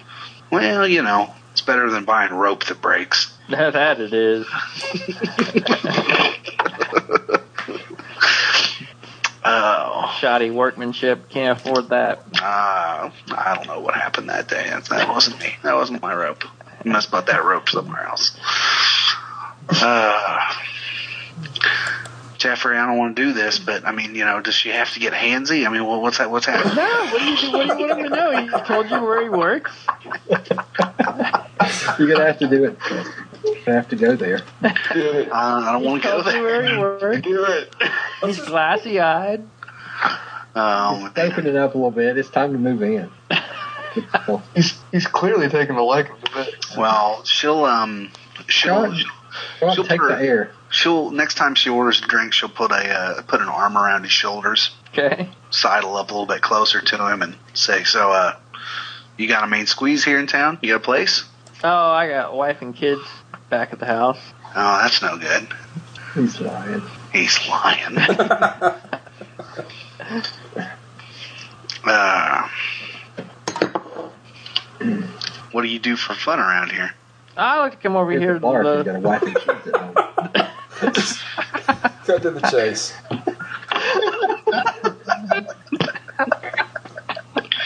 For those listening at home, Jargon, the halfling, just making motions in the background. Yeah, he's doing this. He's got about a little hand signal going on. uh, Go for it, man. You can tell him. no, no, not doing it. Not gonna happen. Um, Like, did you expect him to play into it? Uh, he's going to a dark, dark place. No, Vixila's got standards, man. She's not. I didn't say she had to produce. He says he like- likes to hang out at the. She's like waving a hand behind her over at Jargon, like, shut up. And she starts He's like, I know. I failed to see the issue. Oh, Uh, he says he likes to hang out at the Drunken Minotaur. yeah. well. That's his form of entertainment. Well, it's been good. It's been good talking to you, friend. Well, I appreciate the drinks. It's been a fun night, but it's probably about time for me to wander home. I got to be at work early in the morning. uh, Vixila will. Um, she's like, yeah, I, I gotta head home too. When she gets out into the street, she's gonna try and, um, like stumble over by the alleyway or something and see if she can't get him to like give her a hand to stand up or something like that. Uh, he goes, "Uh, "You all right there?" He comes over. She's been drink- she's been drinking water. Um, how far into the alleyway do I get him? Oh, like right at the edge. Ah, shit. How how are the streets? The streets real crowded? Uh, yeah, there's people, but most of them are. Baptist will put a garrote around his neck and pull him back in the alley. Yeah, Bong's coming out the That's a- door, that's a- I mean, them out. Vixila kind of like, ah, and then she like shrugs because you know choking the guy's a lot better than choking his chicken. So Jordan's gonna come out of the bar and be like, I didn't say you had to do it. Like, she And you just walk away. she just like stands and just looks down at us. See, this is what we have to do when when my me- like I'm not giving this. I'm not giving townies hand jobs. I This is not happening. had to. I just said you had to mention it. Come on. Hey, hey, hey, can y'all cut the arguing out and get back here? like, Jorgen's gonna say, "Looks like it's time to put out now." He's gonna just walk on into the. Yeah, Bong's already punched him in the gut repeatedly. Uh, Yeah, as Jargon walks in, Vixila's like, "Yeah, you have fun with that, Little man. little man." So you get the guy ushered off the street, uh, back into the dark alley. Baptist That has him securely in a real good. Bong, you said you punched him in the stomach. Uh, Yeah. Vixila actually. Um, It's been days when, like, since I Bong- punched him When him. Bong comes out, Vixila will kind of like tussle with him and like start to wrestle and be like, "No, no, leave whatever this fool's name is. I didn't even get his name. Audric. Leave Audric alone. He's he's drunk. He needs to go home." And and then she'll like whisper in Bong's ear to like slug her in the chin lightly. she wants to keep up appearances in town, so like knock her out. I'm serious. She's she's she's not giving.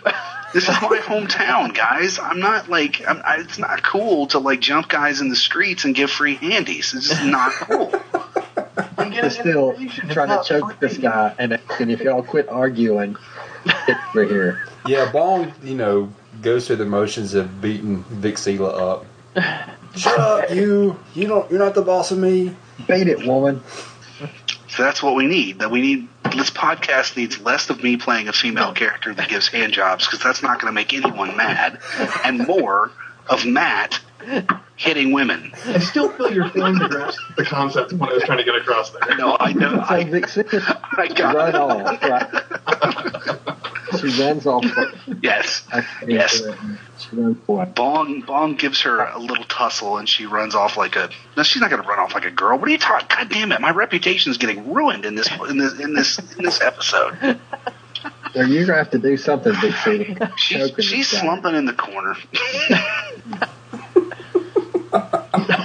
She's acting passed out.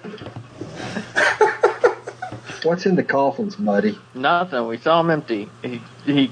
What's in the uh, coffins? Uh, choking. I'm choking. Pulling at the now. the road, trying to trying to get out, and you hear him gurgling. Yeah, Who's Bong. Hargus? He, he shrugs. Uh, uh, he can't talk. He can't breathe. I'll loosen up a little bit. Let him talk. Uh, just a customer of the shop comes by sometimes. I don't know. I just load the wagons. That's it. Who's Lantis? Never heard of them. What's in the coffins when they go out of town? They're empty. What's coming in on the wagons from in, in the middle of the night? Supplies, Supplies. nails. Nighttime nails. Well, they they come a long way. It's like an over the road choke trucker. him. He clamps down on it real tight. He gurgles. You give him about 45 seconds to think about it. and then he'll let off and ask him what's in the wagon in the middle of the night. Uh, goods for the master. He doesn't tell us. They're wrapped up. Rolls of carpet. I don't know. rolls of carpet. Rolls of carpet in one of those coffins. You're going to be in one of those coffins soon if you don't start telling. Why are you bugging me? Why are you harassing me? I didn't do nothing, you guys. Tell us what's in the what's in the wagon. Coffins. Give him another good 45 seconds to think about it. Um, what comes in in the middle of the night in the wagon? they'll they'll kill me if I tell you. I'm going to kill you if you don't tell me. You can count on that. Bodies. Bodies from where? I don't I don't know where they come in from for sure. Where do they E- get East of town. Uh, usually in the coffins. to where? That depends who's paying. Usually west of here. West of here. Is Hargus buying the bodies? He tends to. All right. Baptist will look at Bong. What do you think? I think we should kill him. You've been in town for like a week. It's bound to happen. No, we can't kill him. If we're going to kill him, like Vixila, will- We can't really let him go though. He's gonna yeah, we. Well, yeah. God damn it! talk. He's gonna talk. This was such a dumbass idea. it was so good, and then it got really bad. She's gonna uh, bad. Alright, become to. Tell us, is there any reason I shouldn't kill you now? I want to go home to my wife and kids. I told you what I know. Take us to the shop. Who's there now? No one. No one's there now. Is there any bodies in the shop now? Uh, No, Or live? they're not there all the time. Where does Mortimer sleep? Uh, he sleeps around town, different places. Different places. He doesn't have a house. He's not often there. He he shifts. He tends to stay at different ends across the city. Why is that? Uh, uh, he's got money. He likes to hang out. Doesn't like to walk home after he gets his, you know, after he ties one on. Come on, you do the same if you had the money. What kind of money are we talking about? I can't imagine the coffin makers making sleeping in the hotel money. The coffins are wanted across the land. The coffins or the bodies? The coffins. All right, I think we're gonna have to kill this guy. I don't really see any way out of it. It's like we didn't appreciate the way you refused our halfling friend. He was coming on to me. I didn't know he was a friend of yours. He's gonna like Durgan will step out of the shadows and say bullshit. Mar- a fellow married with kids, they got no business coming over here every night getting drunk. What are you flirting with halflings for? Weirdo. Pervert. Is there any is there any motion in this any activity in the street? I, I mean, there's people passing by, but you guys are in pretty much a dark shade. People certainly don't know what's going on in the alley, or if they do, they just chalk it up to another night in the Warrens. Vixila, what have you got any kind of idea of what to do? With this guy, Yeah. I mean, I don't know. I the the We can knock him out. We can like come into the slumbering dragon like he's unconscious drunk. We could be singing like drunken songs and carry him up to one of our rooms, tie him up and gag him, and have somebody watch him. Vixila is like as she's laying there, as things start getting tense, she's thinking about like jumping up and quote unquote coming to his rescue and like calling for the guards and getting you guys to like run off so we don't kill this guy and so it doesn't ruin her reputation in the town. Because yeah, if we're settling down here and I've I've got to live here, uh, yeah, that's what she's. I mean, that's what she's going to do unless something, unless you guys come to a resolution quickly. I just don't even know what we can do from here. That's going to be well, so- the resolution can be is killing. And then Yeah, what? Just It, ditch it the body. ties up all the loose ends. But, so everybody in the bar, leave the everybody in in. the bar that like saw me talking to him, Walking out with saw you, jargon, and then they see no, he's saw, dead. saw jargon talking to him, and then saw the four of us walk out, and this guy ends up dead like that. This this town isn't exactly the great city. I think someone's going to notice that, Yeah, and he's going to talk. I think he has did. talked. He's, I think he's told you everything he knows, man. he's going to talk. He's going to tell them that we were asking questions. Oh, okay. I What mean, if can we, we? we can't keep him locked up in a in our No, in the inn. no. Can, can we buy him off? That's Not probably that's probably our only other Where does he live? Will he tell us where he lives? Yeah, he lives in the Warrens. How much does he get paid from Mortimer? We're going to take. We can. This is what we can do. We can take him to his house, and we can say we know where you you live, where your wife and kids live. If you say a word, we'll kill your whole. family. Vixila shouldn't be there for this. No, she's she's staying slumped in the alley. Um, That I mean, that's the that's the best solution. but uh, yeah, I'm I'm okay with that. But I would slip the guy some gold and just say like, "This is for your trouble. If you tell anybody, we know where you live." Yeah, like do the whole thing, but give him like a little hush money too. Okay, Yeah, I'll do it. we'll take him to his house. How much does he make? Walk him to his front door. Okay. Give him some gold. Tell him if he if Hargus comes into town, he needs to let us know. Okay. We'll be here and the Tell them to give the message to drunken Minotaur. Michael or whatever. How much would you say he makes like in a year? Not a lot. That's fine. What would you say? Uh, 50 gold maybe A year? over the course of the year. Jorgen's gonna give him ten. If you if we find out that you mentioned this to Mortimer or Hargus or anybody in town, we'll kill your whole family. He nods. Takes Trust me, when I say that, I will do it. He just nods silently. Baptist will let him go, slink off into the shadows. And he rushes inside the house, slams the door shut. That went well. I think it did. Oh, God, Bog's actually going to stand outside of his house for a long time and look in the window. So if he look out, he'll be staring at He looks up and that Bog's just standing there in the middle of the street. Jorgen's gonna stealth back to the alley where Vixila is passed out, and he's going to not stop, but as he walks by, just say clear and keep going. all right. She'll get up after a little while and, and start heading back, shaking her head to the slumbering Drake. She'd go in there and tell them you were they were uh, accosted. Actually, yeah, she will do that. Um, little halfling. she'll Yeah, make yeah. up. She'll make up something though. She'll say, um, Some rich people from the common quarter did it. she she will um, she'll kind of run in and uh, say, "Hey, did you guys Class was going on. did you guys hear about the tussle in the alley?" And like when like I'm assuming the alley looks kind of like there's been some stuff roughed up, and she'll like, "Yeah, I got I got slugged and got knocked out. That that that guy, that Audric guy, got jumped in the alley. I think I don't know what happened. He's gone now." People seem amazed at the story. Of course, do you, do you tell them you were in the Warrens?